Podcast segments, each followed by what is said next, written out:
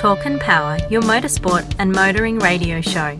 Now on 88.5 FM, The Valley Comes Alive. And podcasting across iTunes and talkandpower.com.au.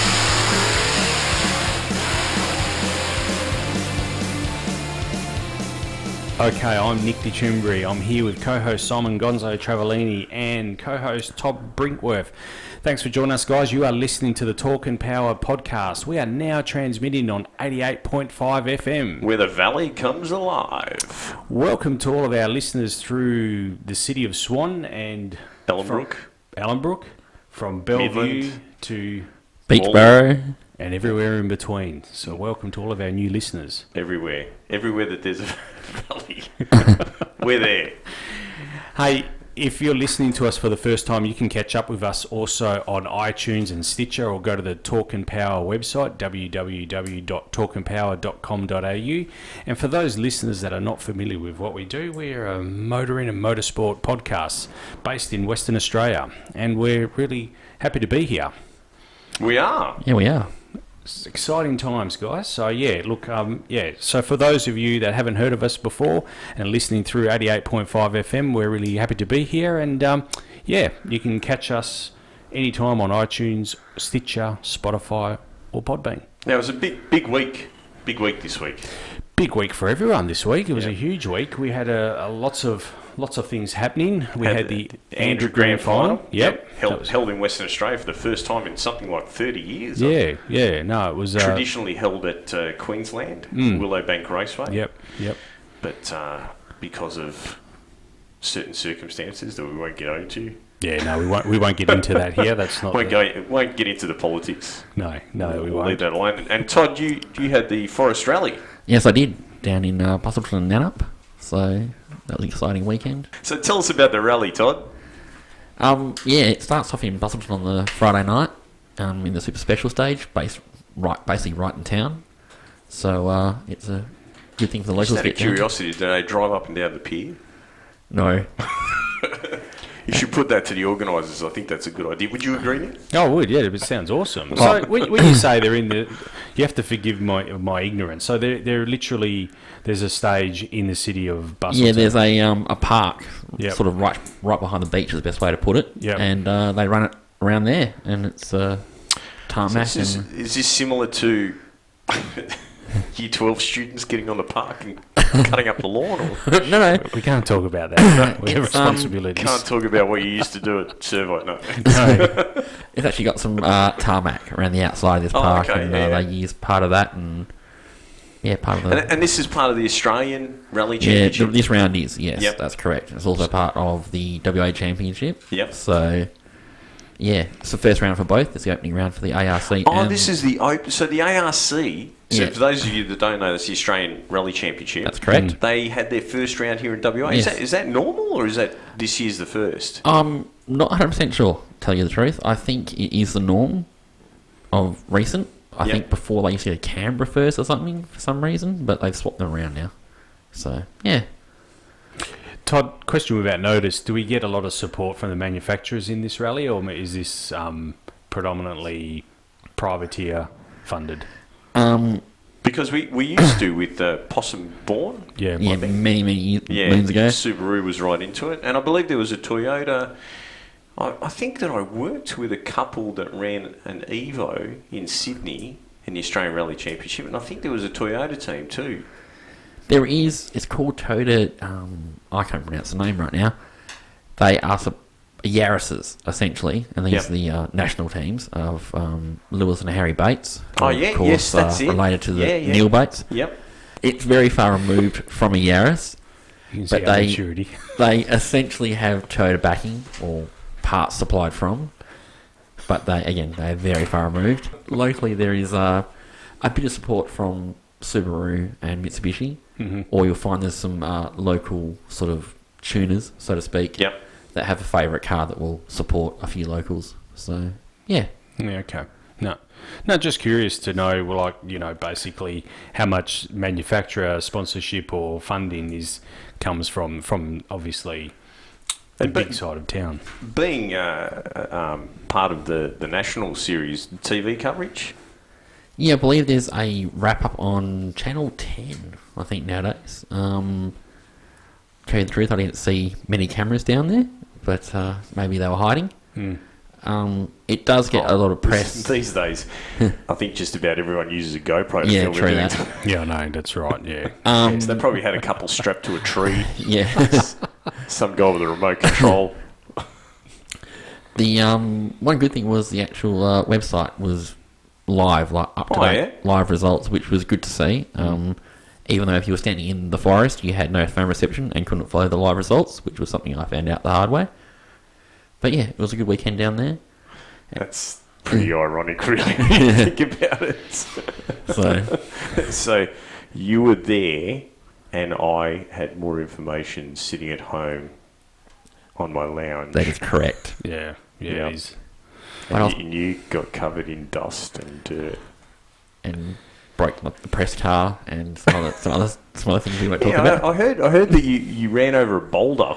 Yes, that's all right. So is that coming out of the Talk and Power? uh, the the uh, our fund, our credit, our limit, limitless I'll credit give you a card. tip, right? The next time you've got to do this, you need to approach, you know, Subaru or Mitsubishi and say you need a loan car. Yeah.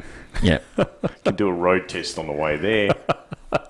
I was actually thinking, yeah, a Ford Ranger would have been quite nice on the weekend myself. I don't think that's really in the rally spirit. That's No. that's more like what you Well, you, you they, would. no, they do run a Ford Focus and a Ford. Fiesta. Yeah, so- that's fine, but it's not a Ranger. See, you would you would get a Ford Ranger Okay. if you were going to Barbagallo's Yeah. for the Ute series. for the stadium trucks. Oh, hang on, no, the yeah, the Ute series. the Ute series. yes, because the stadium trucks are no longer. No, that's right. So who won? Yeah. Sorry. Yeah. We, you need to wrap up. Sorry, it was uh, Harry Bates. So um, Oh, yeah? who won just over his uh, young other brother by a very small margin In the So- Toyota? yeah, in a Toyota. And uh, locally, there was the um, O'Dowd um, that finished quite high in the results. Yep. And honourable mention was to uh, Ben Searcy, who normally is a navigator, Hmm.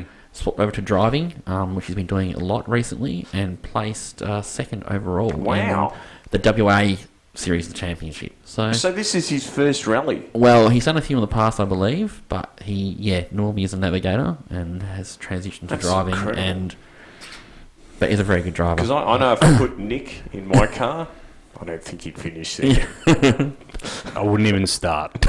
I wouldn't even start.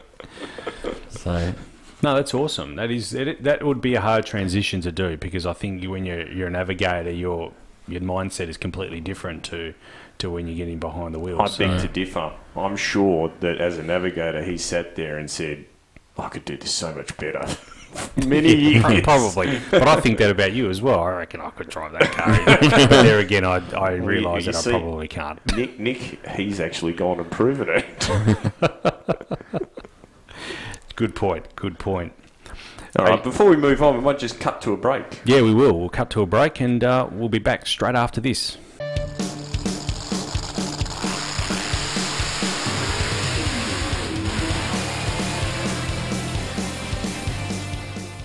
Okay, ANDRA Grand Final was over the weekend and uh, caught up with a number of races. Nick, Nick, where was the ANDRA Grand Final? Good point, Simon. Thank you for bringing that to my attention. It was at the Perth Motorplex. So, yeah, big shout out to all the ANDRA staff and the Perth Motor, Motorplex staff as well. Had us down there and uh, caught up with a number of races. Um, we got some interviews to, to do here, but I just wanted to cover off on some of the results here. You might, might want to start by telling everyone what ANDRA stands for, eh? yeah, it's a good point as well. Uh, the Australian National Drag Racing Association is the acronym that um, is ANDRA. Uh, been around for it's this sport's first governing body. 40 Over 40 years. Yeah, yeah. So it's been over forty years with the ANDRA. And they are the only drag racing body that is certified by CAMS. That's correct, And as yep. such, they are the only body that is certified by the Federazione Internazionale Automobilia, Very good. FIA, Very well done. very well done. That was well uh, done. which which governs motorsport internationally, Yeah, yep. except America. So look, it was it was a great event. Um, Do they have FIA on NASCAR? No. no, no, no, no, I don't think there's any FIA. Uh, no, that's not actually not true. I think the GT series is is uh, has FIA sanctioning. Do you think the- Talladega Nights was a bit of a take of that? I think so. Yeah, yeah, I, I do believe so. Ricky Bobby, and what was the French guy's name? Pierre. Oh. P- was it Pierre? He was sponsored by Perrier. but yeah, I can't remember his name. Jean, Jean Pierre, wasn't Jean Pierre. Yeah. Jean Pierre. Sacha Baron Cohen. I reckon it was one of his greatest roles, Yeah. actually. Jean Pierre. Anyway, how easily we digress. We went from talking the ANDRA Grand Final. Moving on, the ANDRA Grand Final. ANDRA Grand Final. So in Super Street, we had um, Kirsty Rowe over Ian Taylor. It was a pretty close race, that one.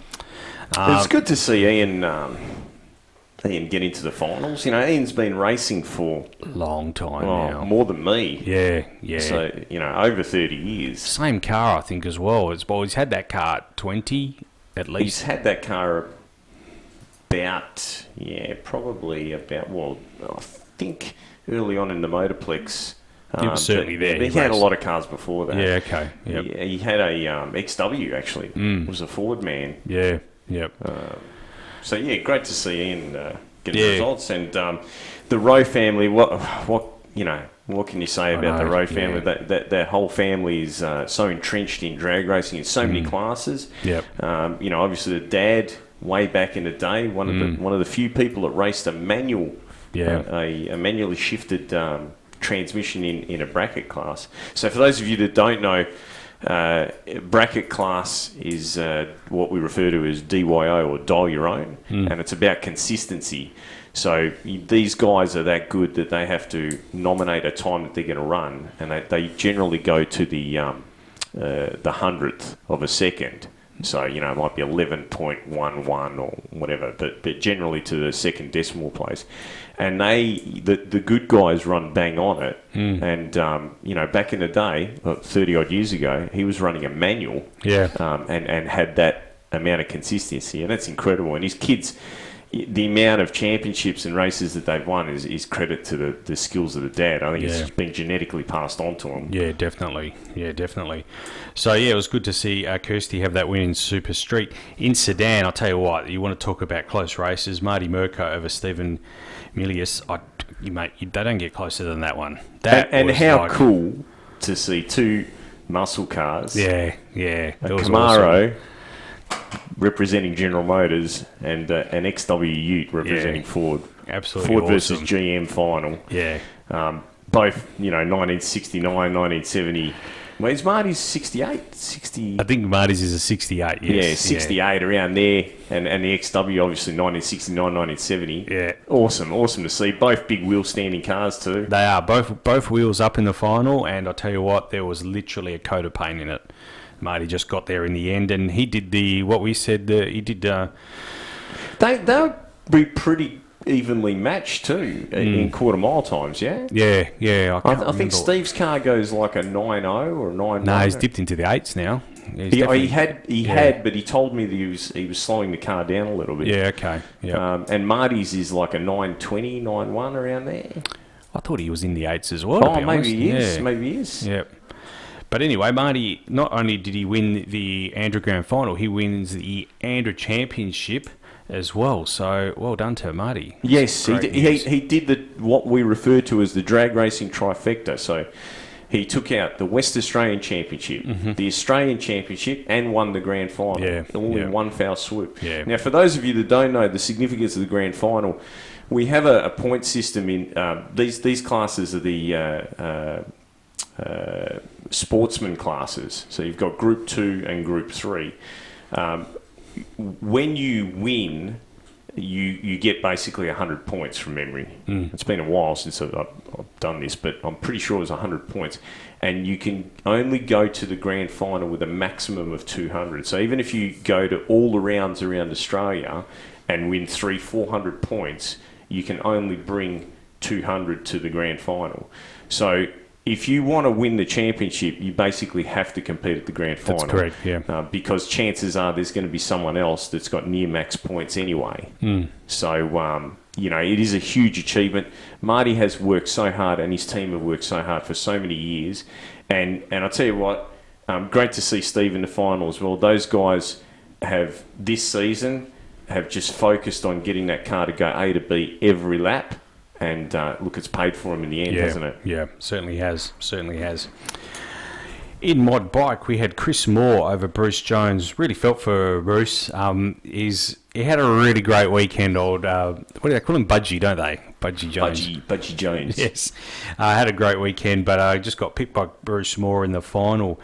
In modified, it was um, Adam Mundy over Angelo Locantro. Um, now, believe it or not, that was top qualifier versus bottom qualifier in the final. You, you know, I, I, Angelo's car is an amazing piece That of equipment. is The amount of awesome. races that he's won, and I believe it, did, did he take out the championship?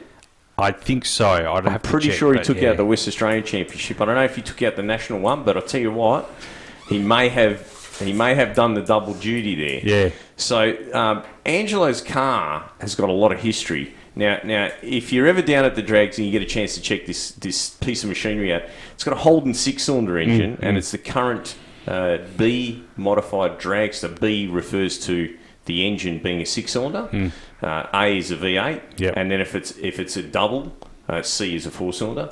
If it's a double, it means it's supercharged. And it doesn't necessarily have to be mechanical supercharging. It could be turbocharged and or uh, chemical supercharging or nitrous oxide. But um, he's, he's got the track record, and uh, you know he's just had a fantastic season. And I, I don't think he's been running for that long. No, no, I don't think so either. A couple of years, I reckon. Yeah. maybe maybe Yeah. three at the most. But he, you know, he's had some good teachers along the way. For those of you that don't know, uh, he crewed for John Zappia for a long time. Yeah, okay, yeah. So yeah. you know, he's been around drag racing. He's a good kid. I like yeah, him. yeah. Over in Top Sportsman, we had Jason Arbery over Vlado Churik. Now, this was, again, a very. Um, these guys had really great races up until the final. The final was a bit of a fizzer. Unfortunately, Vlado had a massive engine failure um, and went out in the final. Um, Great tragedy, great tragedy. But you know what, Nick? This was a WA lockout. yeah, Right? yeah. Both these guys, Eastern States races, number one and number two in the championship. Yep, number one and number two, and came to the ANDRA Grand final and got all the way to the got all the way to the final. Great job to Jason Arbery. I tell you what, beautiful looking Capri that one. If you haven't had a chance, Google it. It's a magnificent looking car. Could probably see it driving down the street. Supercharged Outlaws, it was Paul Stevens over Alan Mankoff from Newman in Western Australia. So Paul Stevens in that crazy blown altered, awesome car. Don't know if you've seen it, crazy looking thing. Um, got the job done against a very, very formidable Alan Mankoff. Yeah, I think Al's won nearly every other race this season. Yeah, he has. Yeah, he's won practically every, especially in WA. He's won just. I think he ran, he ran, he won. Sorry, my apologies. Six of the eight rounds, or five of the eight rounds. Uh, this was one of them that he lost. Unfortunately, got away from him. But yeah, amazing, amazing race that one's in Supercharged Outlaws. I tell you what, talking about amazing super Yeah. stock. I'm These sorry, guys, Nick, that, that's got to be the standout.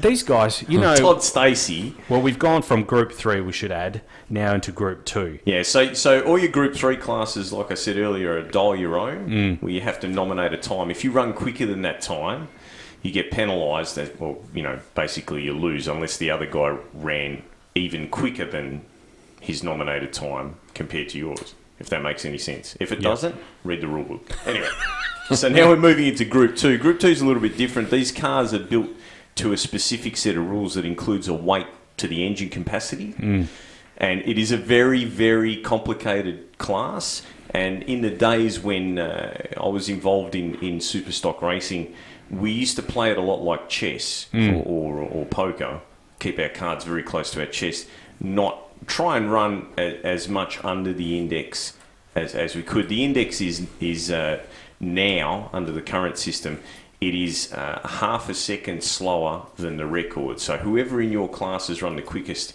in Australia, they add half a second to that, and that becomes a record. Uh, but the rules are very, very specific in, in the capacity of the engine, the ch- chassis modifications, Yeah. and so on and so forth. Um, and and the cars, most of the cars that run in super stock, still resemble hmm. the factory cars. Yeah.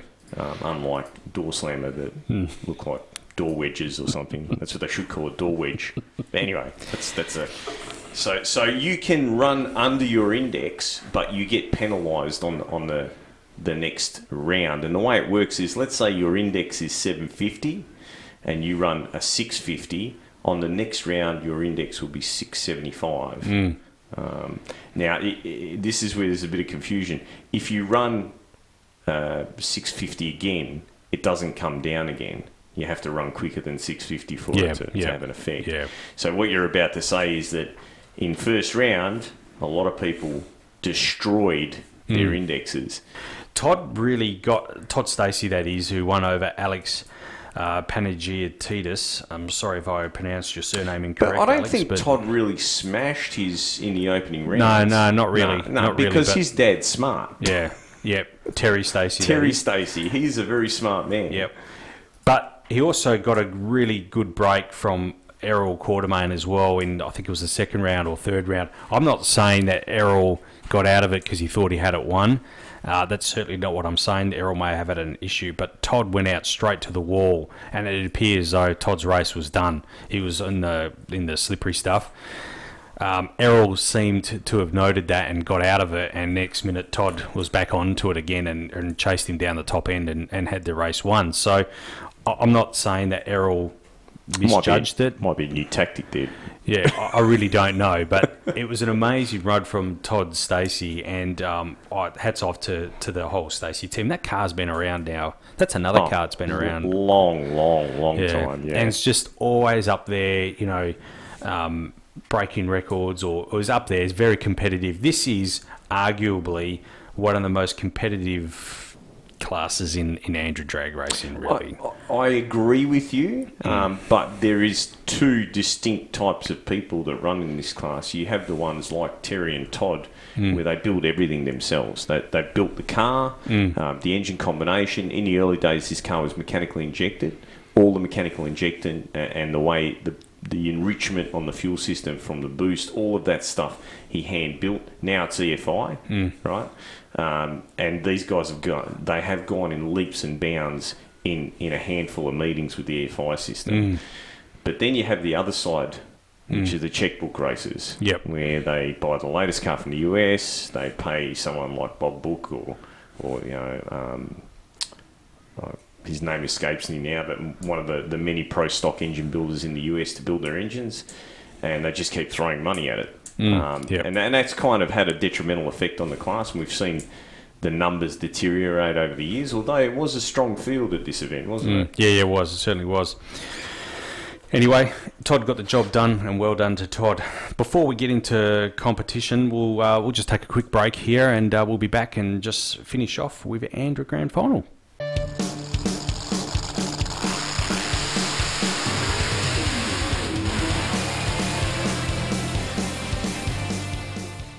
So, Nick, we're, we're, we're back on the on the Group Two road Mm, yeah, are. competition bike. Comp bike, amazing. Brett Cadena over Ross Smith. Um, that was fiercely fought as well. Comp bike, I must say. Um, it, it, it usually is.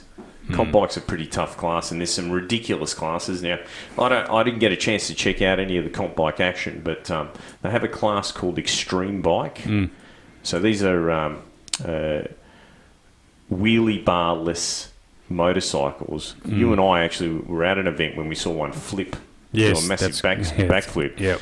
Um, these guys have run into the sixes now with bikes that are pretty much a street bike with an extended swing arm. Yeah. And Yep. usually a great big turbocharger hanging off the side of it. Yep. So, um, so who, who who who was the winner and runner up in? Uh, Oh, in, in comp bike was Brett Brett Cadena won over Ross Smith. He run it up in competition or comp, um, as we like to call it. Kyle Putland, what a run he had over the weekend! Amazing run, just like out there, index smashing the whole weekend. Um, and to be honest with you, Sam Galotto as well. They were they had dramas on the Saturday. Didn't really get a run in on the Saturday at all. The Galottos, Sam and Lorenzo, managed to get a transmission built overnight, from what I understand, on the Saturday night. Got it back in the car. Still didn't get it to run on uh, Sunday morning. Their first real crack at it was on the first eliminator, and they ran a 661 with it, and then improved on that, went a 658 in their second round. These guys were just amazing to watch. But you, Kyle, you don't you don't think that was a tactical move? I don't think so. No. I don't think. Well, maybe it was. I don't know if it was. They, You know, were throwing a bit of caution into the win. Qualifying. You don't think so? Yeah. Oh, look, I don't. I don't. Not that, not that I'd ever done that before. I'm not saying it was or it wasn't, but like I- from I- what I, I've got to look. I've got to. I've got to take my hat off. Lorenzo Galotto. right, when it when it comes to tactics, um, you know, in in all his motor racing, uh, when he was the crew chief for Sam previously Mm. uh, in in Super Sedan, um, he's a smart cat. Mm. So I, I wouldn't be surprised if they bottom qualified Yeah. Okay. Yeah. on purpose. Yep. I mean, if there's no cut, there's no reason to try and push it. This is why back in the day when you used to get 20, 30 cars trying to qualify for 16 places, Mm. you know, you had to you had to push it. Yeah, But- but, but- top qualifier had the bonus of a solo in the first round, so Yeah, but they're throwing that away. yeah, I know, but um, you know, if you if you go in the bottom, right? Yeah, how many cars were there? I think it was a seven. It was an uneven number. I think it was seven or Seven. seven So- or nine, so whatever you- it was. So you're going to race. You're going to race number th- four, Mm. right? Which, you know, I mean, if it's the same dudes that are there all the time, you know how much under they're going to be. Yeah. So I'm not saying they did that, but you know, I wouldn't be surprised. Look, at the end of the day, they ran the numbers when they needed to. So They they, went. did, At, they they went did. at 58, and they were there in the final. and they were in the final. They were in the final. Yeah. And Yep. and Putland runs one of my transmissions. He does. Yeah, they So- don't. I just want to make sure we're clear about that. But the guys, I mean, the, the, the, Kyle as well had an amazing run. And look, I mean, we did an interview with Kyle as well, and I, I hats off to them. You know, Nick, Nick, Cole has had that transmission for two meetings, yeah, yeah, yeah. He makes he, he does mention that. and uh, you know the, it is amazing how quick they've adapted and they've turned that around. And um, I'm scared to think how much quicker that car can go, or that'd be Mm. altered. I Yeah. guess it's a car, Yeah, kind of. It's more like a skateboard. yeah. Well, they were deep into the sixes now. You know, they're they're well and truly. uh, Yeah, but w- what we had discussed was consistency. Mm. You know, because the thing is, if you've got the horsepower and and the conditions come to you, the track comes to you, the ambient conditions come to you, you can run a number, but you'll only run that once. You Mm. need to be able to go out there and say, all right, the track's like this. What are we going to do to the car to make it?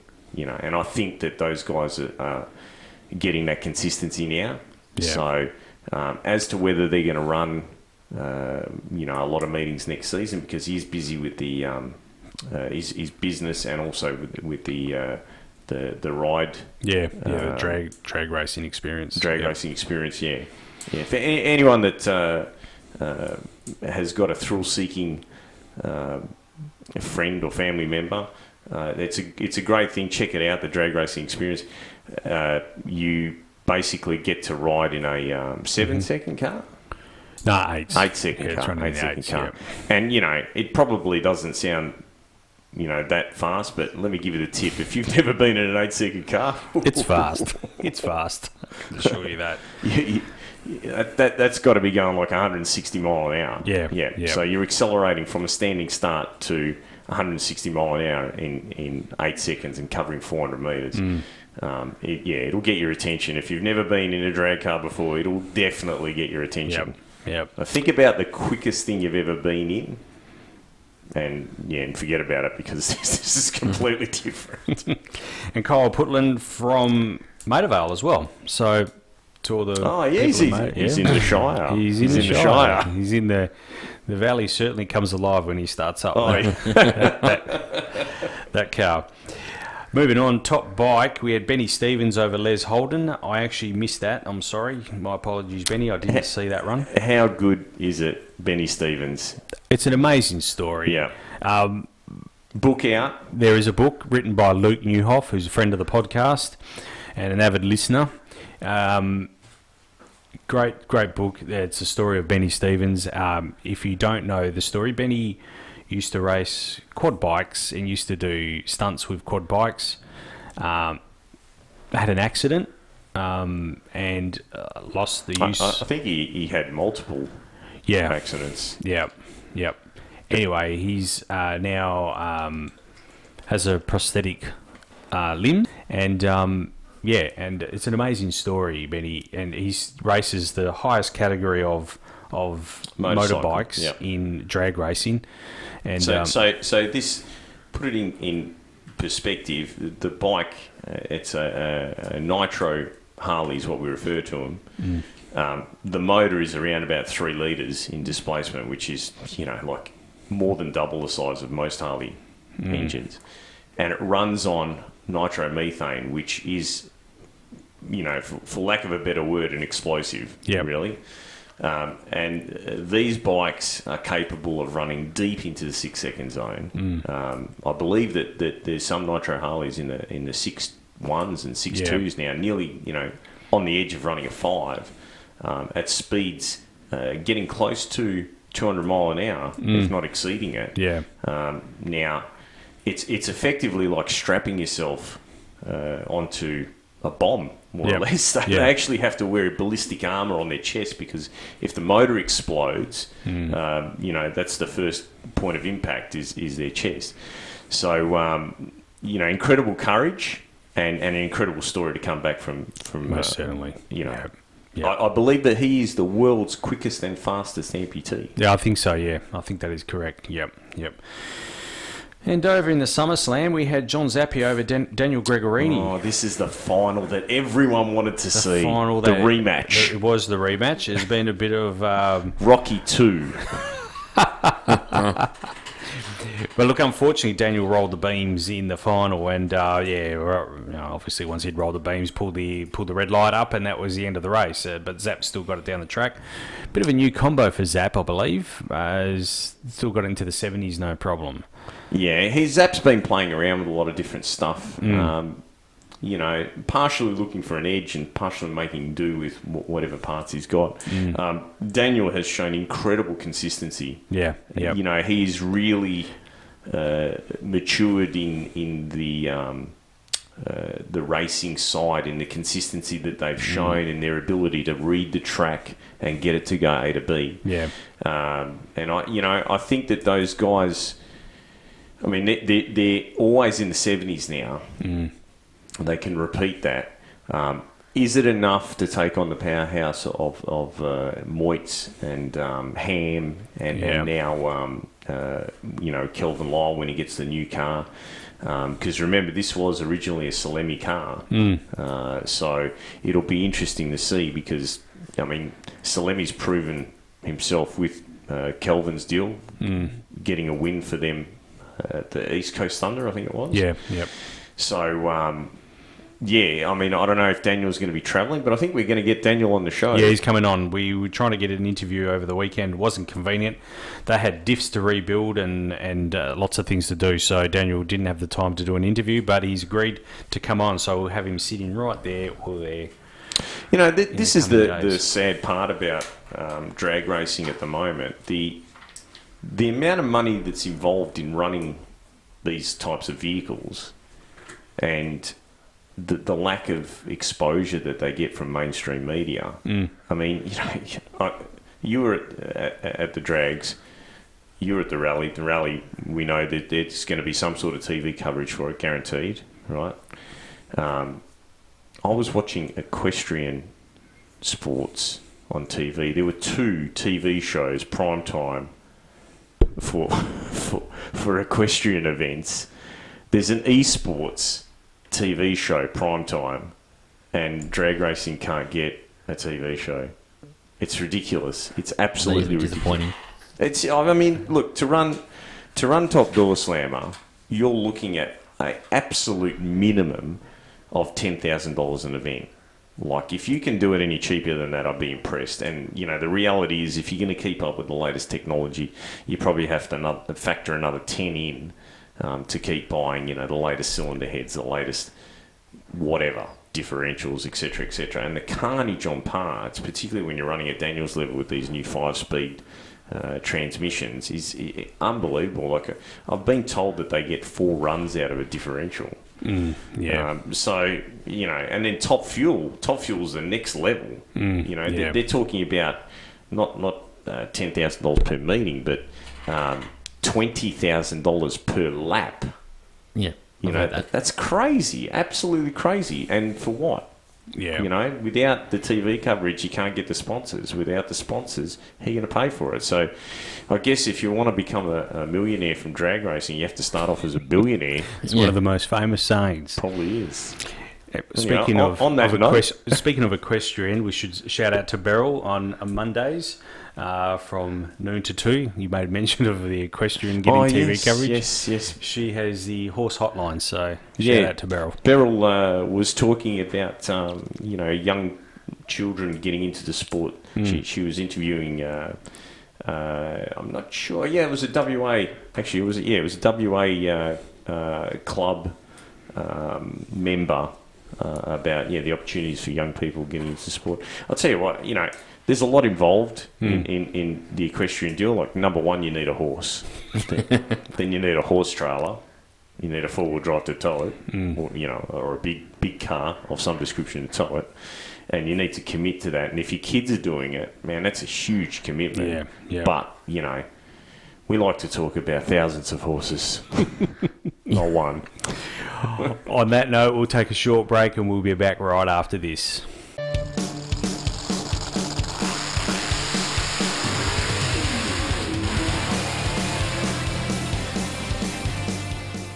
All right, welcome back. You know, last week we spoke about uh, young Mitch Lana in the Drift Series. He made his way over to Long Beach, California. Todd, are you able to fill us in a bit about how Mitch, how, how he went over there? Yeah, so uh, he came uh, 22nd out of uh, 32 drivers that well, fin- finished the round, so to speak. Yep. Uh, did very well in his uh, qualifying round. Yep. Um, I'm going to read straight off Mitch's uh, sort of Instagram post here. So Yeah. thanks, Mitch, for summing up for me. Uh, he learnt it was a very difficult track to get used to. Um, so the, the the twenty second was that in qualifying? uh, overall, Overall, after Q, yeah. Okay. Q1 and uh, final one. I'm not sure how the point standing actually Yeah, but that's not the battle, is it? No. No. So no, no. I'm uh, So how do, how do they work that out? I'm not sure. I'm uh, not going to take a stab at Formula Drift's website, but at the moment it's doing my head in. No, that's fair enough. Shout Look, out to I, all those at Formula Drift. I, Yeah. I, I, I watched the, the, the drifting. Uh, J Mac, J Mac Yeah. was um, Friend of the podcast. He, he is. Uh, he was presenting the uh, the, the drift uh, series at uh, Calder Park. Actually, Mm-hmm. they found something to do with the Thunderdome, uh, which is pretty cool. Um, and you know, like I agreed with with the results; they made sense. But uh, it is very subjective. It's a bit like a burnout show, isn't it? Yeah. I mean, Yeah. you know, we talk about angle, entry angle, and you know, so on and so forth. But um, qualifying that that would be very difficult because at least when it's a battle, you've got two cars, and you can say, yeah, look, he had way more speed, or he had way more angle. He made way more smoke, whatever it is that, that, that they're judged on. But in qualifying, that would be tricky. Yeah, I believe I did actually see a bit of qualifying, again with my limited phone reception standing on top of a hill in Nannup. um, they judge it based on entry between cones and angle. Ah, Uh, Mitch tapped a wall. Um, Yeah, I did, Tipping see, I in. did see that. He Um, tapped the wall. very but re- this is his first time yeah, at that very event. First good time. recovery from the wall tap. Yep. You'd hardly Yep. notice. But it The offset judges him. blinked, they wouldn't have seen. it offset him for the next corner, which then snowballed into Yeah, him being yeah. slightly off the entire run from what I saw and from the American judges. And, and the car said. that he was in, was that his car? no, Forrest Wang's. Yeah, Forest see, that's crazy, man. To, to Left-hand drive too. We're forgetting. We haven't. Wow. Yeah. This is the one, the elephant in the room that probably no one has mentioned. There's the fact that Yeah, I it's was a left-hand drive. gonna bring that up. Yeah. That's crazy. So he's gone from doing Yeah, the controls would be. A it- 2JZ. S14 at that. That was yeah a fully built car by Forrest Wang. So and, and and was it? A, is it a turbo? yeah, Yeah. 2J, 2J. See, see so- he, he's also used to driving the LS, the Yeah. supercharged LS. Yeah, yeah, that's correct. Which would Yeah. be completely different characteristics. That's amazing. Hmm. So how did he go, Todd? Well, I said end up apparently point standing, twenty second after the whole weekend. Um, other than that, I haven't been able to find much more in the results, unfortunately. Yep, So yep. I haven't seen much of the battles. Um, so yeah, still sort of strongly through it. But he did very well, and I, he said he's enjoyed the weekend, and now it's a matter of him trying to get back over there again. Is the in, main thing. in our in our last interview with him, he um, he made point that that he wanted to drive as many different vehicles as often as possible Yeah. to gain experience. And I tell you what, that's incredible to go from a supercharged V8 to a turbocharged six cylinder, right hand drive to left hand drive. So the handbrake's on the opposite side. Mm. That's unbelievable. Yeah, yeah, no. Hats off to Mitch Yeah. and, and his whole family and the team that supports him as well. Yeah. Obviously, WA Performance and all the people that get behind him. Uh, hats off to you guys. I think it's amazing. All right, we'll take a break there and we'll be back right after this.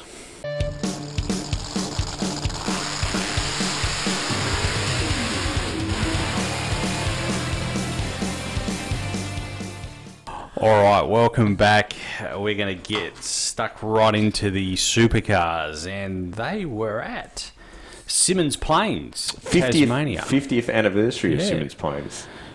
Big, big. A lot of history at Symmons Plains. There is a lot of history, which which you alluded to earlier. Do you know who built Symmons Plains? I didn't know until you told me, so Who I'm was not it? going to take the credit. No, you can Yeah, say. go it. on. Yeah, you, No, you can say it. You're the man of of. Uh, There was a lot of up and coming racing car drivers in Tasmania. They Mhm. had nowhere to race. yep. They had to block the roads to race there. hmm So, someone that uh, you may have heard of, Sir Jack Brabham, Oh yeah, I, the name's familiar. had a mate who was a racing car driver, John Youl, Mm. and John Youl owned a uh, property there. I can't remember what it, what they grow or I think they had a bit of sheep and cattle there, mainly sheep. Yeah, It was sheep farming. sheep farming, was it? Yeah. Yep. I thought they had something else like not llamas, but something like that. Anyway, anyway, Llamas. nonetheless. Hey, mate, they're going to take off one day. Trust me. anyway, uh, so Jack Brabham and John Youl got together, Yep. and they built the track, and uh, yeah, it was its 50th anniversary. Hmm. Yeah, no, it was um, great to see Symmons Plains, as Todd alluded to earlier uh, off air, that the, uh, the supercars missed that off the calendar for three years in a row. Mm. 2000, 2001, 2002. So it's good. To, s- and three as well. And sorry. three, Yeah, yes. so four years they didn't go there. Uh, but back there now, and it's so it's kind of a bit of a Barbagallo feel to Symmons Plains. It's a bit out, you know. Do you think? Do you think that was because Lowndesy was driving a Ford? It could have been. It was right at that time, wasn't it? I'd forgotten about that. Yeah, it was right, it was right on the changeover. Some famous drivers Yep. from uh, you know that learned how to drive at Symmons Plains. John Bowe being one of Yeah, them. yeah. Great Tasmanian. A lot of Tasmanian. Like I mean, if you think about it, Marcos Ambrose was from Yes, from- that, was that's, that's Tasmanian. correct. Yeah, he went on to race NASCAR. Yep. Yeah. Yep. And won at the top tier in the Sprint Cup back then. Yes. So and also in NASCAR in Nationwide Cup as well. Won a race there too. And in the I don't know if he ever won in the trucks actually, but Um, I believe he did win in the truck series. Yeah. They primarily got him to do. Um, God, I've forgotten the name of the, the track. oh well, it could be Watkins Uh, Glen Watkins or, Yes. Glen. or um, Sonoma. Yeah. Watkins Glen, I yes, believe. that's the one because it was a circuit, not Yeah. a oval. Mm. Because you don't just turn left at that Yes. one. You have to turn right also. And the Americans weren't sure how to do that. Yes. Going, what do you mean, turn right? But also, yeah, he was uh, he did quite well in Sonoma. I'll never forget the year he. I don't know what he did, but he killed the the ignition in the car, and that cost him that cost him the race. Basically, Jimmie Johnson went on to win that one. But anyway, that's another story. You know, you know, the other thing was he never had two first names. So he was never going to be successful. No, no, he wasn't a Ricky Ricky Bobby. Yeah. All right. Anyway, the Saturday race, um, we saw much of the same with dominance from the Shell Mustangs. It was great to see Scotty McLaughlin take another win. Fabian came in second place. A bit of frustration from uh, up and coming. Got a got a ride. Uh, his family owned the SCT Logistics Company, and he got a wildcard ride um, and um, was balked a number of front runners. In particular, Frosty was coming third at the time, and. Um, old SVG really got, uh, made um, made him pay for that and got, got that third spot right on the last last lap, basically. And um, a bit of criticism there from for the young driver Jack Smith. So yeah, don't know. I, I, I just completely missed what you just said. So, so Jack Smith, Yeah, he was a blocked. Yeah, he was right. He was he was um, Wild back card. marker. Yeah, he was a wild card driver. Yeah. showing the blue flags and uh, balked Frosty. Didn't let Frosty by. Even Scotty McLaughlin had the same commentary about him as well. What, what sort of car was he driving? It was in a Commodore. He was in a Commodore. Yeah, yeah. Well, he wouldn't have had that advantage of having that ridiculously wide wing that blocks the track like the Mustangs do. So Yeah. I'm not sure how Frosty had a problem getting around him. No, no, well he did. So been clean air. he did. He did balk him. I must admit, he did balk him. But I mean, at the end of the day, The, the blue flag is the unsportsman. no, the blue flag is you're you're a back marker. Pull over because there's a front. The lead the lead cars are coming what's, through. What's the unsportsman unsportsmanship flag? What colour's that one? That's black with a white dot in it, or yeah. yeah, Shouldn't or they black like with sort of? And a lot of finger pointing.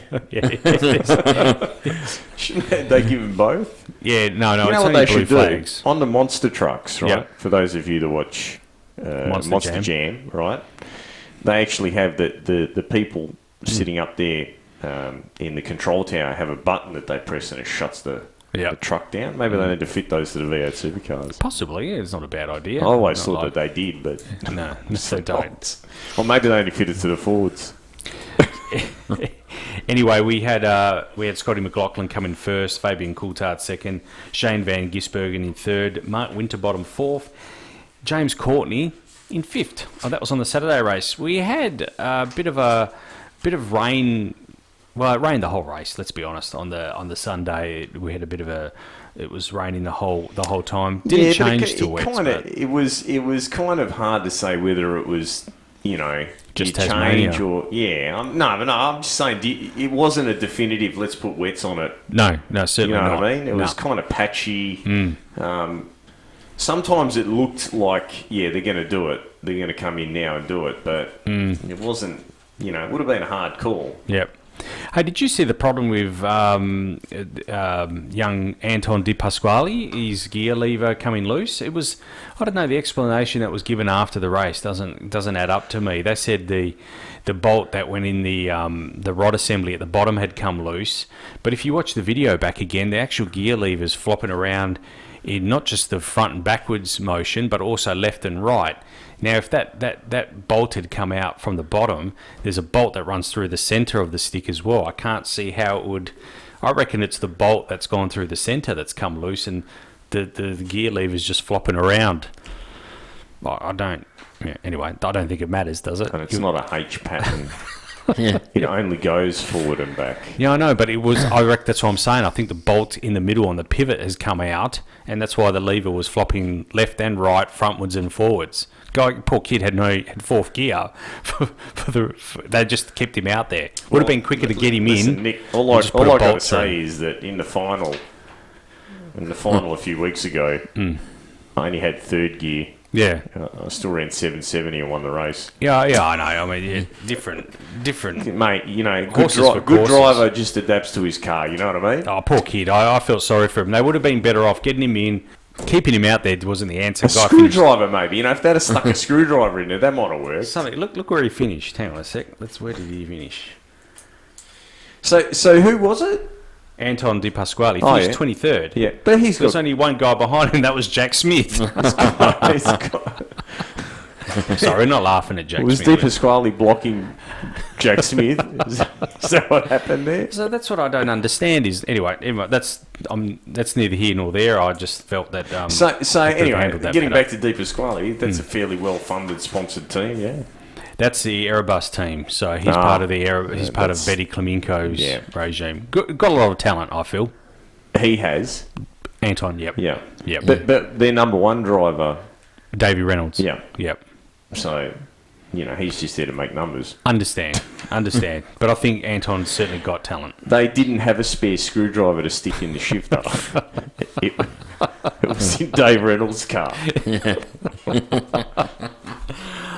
On that note, we're going to take a break here. We'll be back right after this.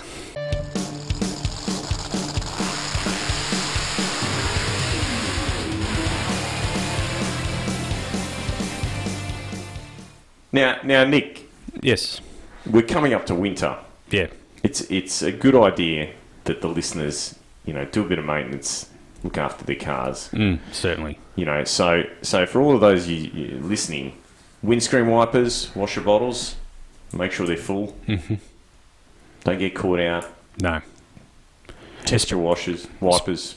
especially this time of the year as well. We get that we get that funny time of the year where we're in, you know, it's still a little bit dry. We get a lot of dust on cars. Also, we get the mix of an easterly happening. A lot of dust. Like you look at my car at the moment, get a bit of dust. You put the windscreen wipers on, and it's basically shifting mud from left to right. Yeah. So so it's make sure your washers are full. Yep. Make sure your wiper blades are in good condition. Mm.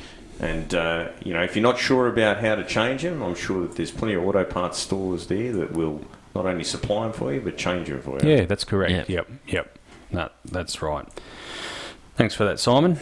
All right. Tech tips. Tech tips. No, it's awesome. Yeah. All right. Well, look, we caught up with Andra General Manager uh, Brett Stevens at the Andra Grand Final. We're just going to have a listen to um, this interview. Um, so, yeah, just sit back and uh, we'll catch up with Brett. Okay, I'm here with the General Manager of the Australian National Drag Racing Association, Brett Stevens. Brett, thanks for coming on to the podcast and thanks for bringing the grand final of the series to WA. Thanks, Nick. It's great to be over in WA again at the Perth Motorplex, and it's great to have the final of the Summit Racing Equipment Sportsman Series for the first time in Western Australia. I was just about to ask that because I've been following the sport for 28 years and I don't recall the grand final ever being here. So I thought that was the case. I mean, we've had plenty of Western Nationals, we've had uh, lots of Andra events, obviously, over the years, but I don't recall the grand final being here. So really appreciate you guys bringing that out to Western Australia, and it's good to see crowds starting to fill up. The pit uh, bays are quite full, so yeah, it's it's a testament to Andra and what they've done. Yeah, it certainly is exciting. It is the first time that uh, the finals have been here. West Australian competitors for a long time have travelled to the east, have travelled to north to race as part of the series. And as much as anything, this is a reward for those guys that they get to race for the finals of the series in their home track. Yeah, certainly. Look, Brett, just a question, I guess, without notice. It's been a nine-round uh, series this this season. Any particular highlights? I think because we we move around so much, each track, each lot of local races all have their own personality. So whether we're in Mildura or Portland or the Northern Territory, either of the tracks in the territory or over here in Perth, I think each track has its personality and each track does as much as it can to support the series and to look after any competitors that travel. This year we saw we saw a return of Group One at the Western Nationals. We saw Top Door Slammer and Top Bike, which was really exciting and and really I think uh, paved the way for a huge crowd at the Western Nationals. Um, any plans? Can you disclose what's coming up next year in in terms of Door Slammer or, or Top Bike coming making a comeback? For ANDRA to get involved in a in a Group One national championship again, uh, we really need to make sure that we have the support of the venues and the competitors nationally. And at this time, you know, the Westerns was a great toe in the water, and the competitors there certainly uh, put on a fantastic show and showed that they want to race for that ANDRA Gold Christmas tree. What the future holds, can't tell you much at the moment, Nick. No, that's fair enough. And I, I guess you know the the calendar is only part of the calendar has only just come out, so we're we're all excited about that. I know um, our fans or people that tune into the podcast are looking forward to to see that calendar evolve over the years. One of the other things I wanted to ask Brett was some of our listeners um, may not be familiar with the function of ANDRA, the Australian National Drag Racing Association. Can you just elaborate a little bit on exactly what you guys do in terms of not just the promotion of the sport, but some of the other functions? Sure, Nick. So our sanctioning body uh, is probably the, the strict term of what we are, and we do everything from provide uh, the technical rule set, everything from street cars and roll cages through to the class rules for complicated classes in Group 1 and 2. We ensure an even playing field. We also put in the the risk mitigation rules, safety equipment, helmets, fire suits, all of that. Uh, we also negotiate insurance, uh, which is one of our significant functions. So we negotiate insurance for competitors and for venues um, so that they have the best available coverage while they're competing. And uh, really boring stuff, but it's actually a really important function of ours as well. I think you, you know it, it does to our some of listeners it may sound boring, but when these cars are going down the track, um, it, it, all these functions are extremely important. So I think the majority of people would understand that the functions of, of Andra are, are not just a, a membership base. You know what I mean? It's a lot deeper than that. In terms of staff at Andra, there's certainly a, a, lot of knowledgeable people throughout the organisation. I, I, know, in particular, in Western Australia, some of the, the stewards down there are guys that have been in the sport for a long time and, and really know their stuff. But it's not just the at the technical side of it. It's now we're seeing a, a whole lot of people through the organisation that are quite skilled and, and knowledgeable uh, in, in their in their fields. How does that? I mean, how does that must be quite comforting for you that you've got a, quite a good team below you. That's right, Nick. My uh, my primary role at these events is effectively to hand out trophies, because we've got such a, a great group of Andra staff, board members who are volunteers, in excess of 100 volunteers as stewards and technical inspectors and involved in division councils that really actually run the sport at a ground level. So it provides a, a really important function that all of these people are involved with and everything to do with the competition on the track during an event is actually handled by volunteer staff. One of the questions I also wanted to ask, and maybe Amanda might be able to help as well, but we've seen over the last couple of years streaming and the catch it's the catch cry now the uh, live streaming we're doing live streaming here this weekend um, where do you see the future of that going, and where where's the next for streaming in terms of Andra? Where, where are we taking that? So the live streaming, Nick, is is event by event, dependent on the facility. When Andra stopped being involved in Group One Championship, uh, we generally stop being involved in production. While while we try to assist where we can, and and we use some of Andra's great sponsors such as Summit Racing Equipment and Crow Cams to advertise on the streams and pay for advertising space. We're really not in the television production. That being said, from my point of view, live streaming is really important to showcase our sport, our competitors, our facilities. And I think it will continue. It's becoming certainly more cost effective, fixed cameras, etc. Um, and over free to air television, I don't know about you, Nick, but I don't watch a lot of free to air television anymore. Uh, I would rather tune in for a couple of hours on a stream particularly if it's available after the event on demand, and uh, and view at a time suitable for me. Yeah, certainly. I think drag racing does lend itself to that to be to be viewed afterwards, um, even via a highlights package. So no, certainly agree with that as well. Certainly agree. Look, Brett, I know yourself and Amanda are quite busy, and you're about to to head out. We're about to get started for this evening, so look, I'll leave it there. Really appreciate you coming on the podcast and appreciate your time here uh, and allowing the Talking Power podcast to come here today. No worries, Nick. Thanks to you and Talking Power for the invite.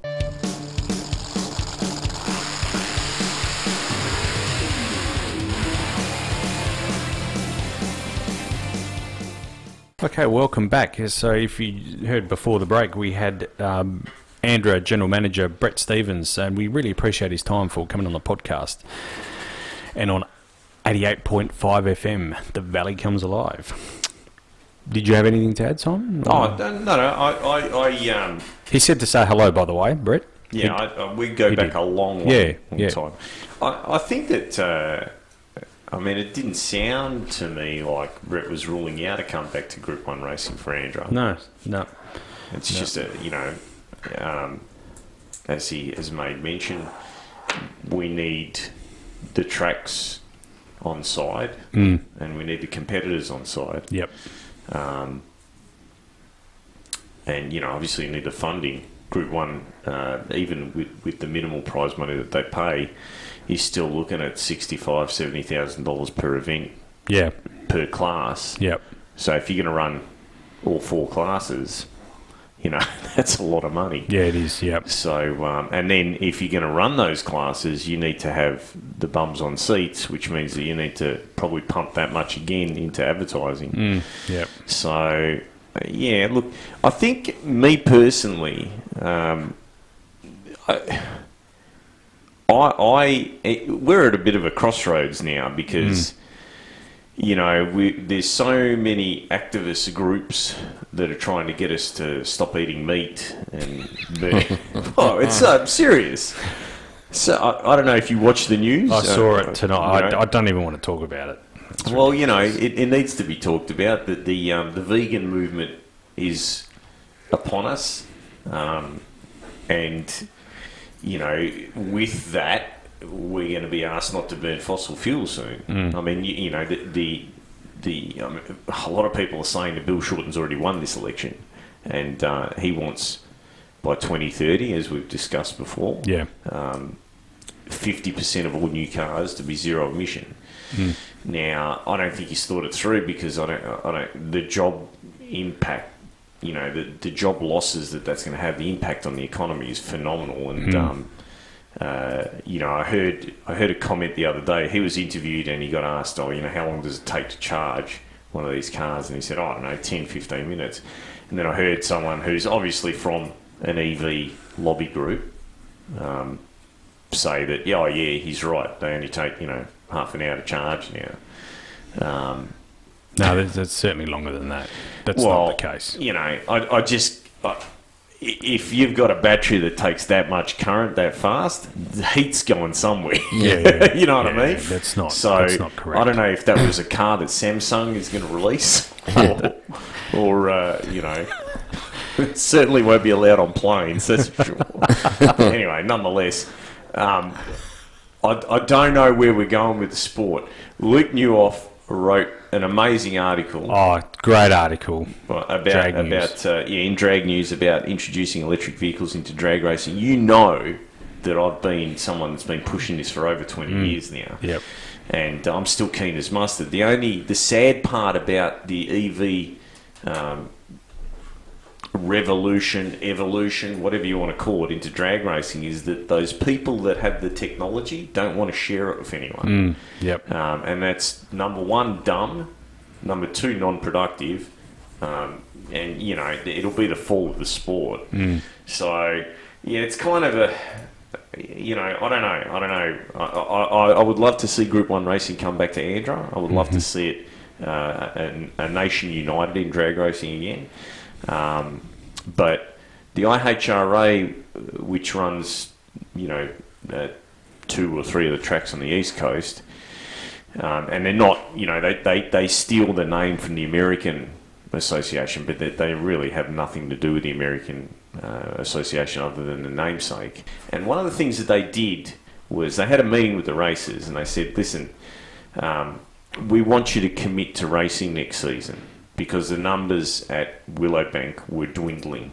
Right, so, so the numbers at, at, at uh, Western Sydney Right, they rely a lot on the import market, that the four-cylinder rotary um, six-cylinder guys, and those guys, they're not really into racing. They just want to go down do a glory run. They don't care if it's on a Wednesday night, whatever. They just want that time slip that says that their car is, you know, quick, um, as opposed to people like myself that, uh, you know, get into the, the sport and you Yeah. know want to want to do the rounds, do the racing, get win the championships, and so on and so forth.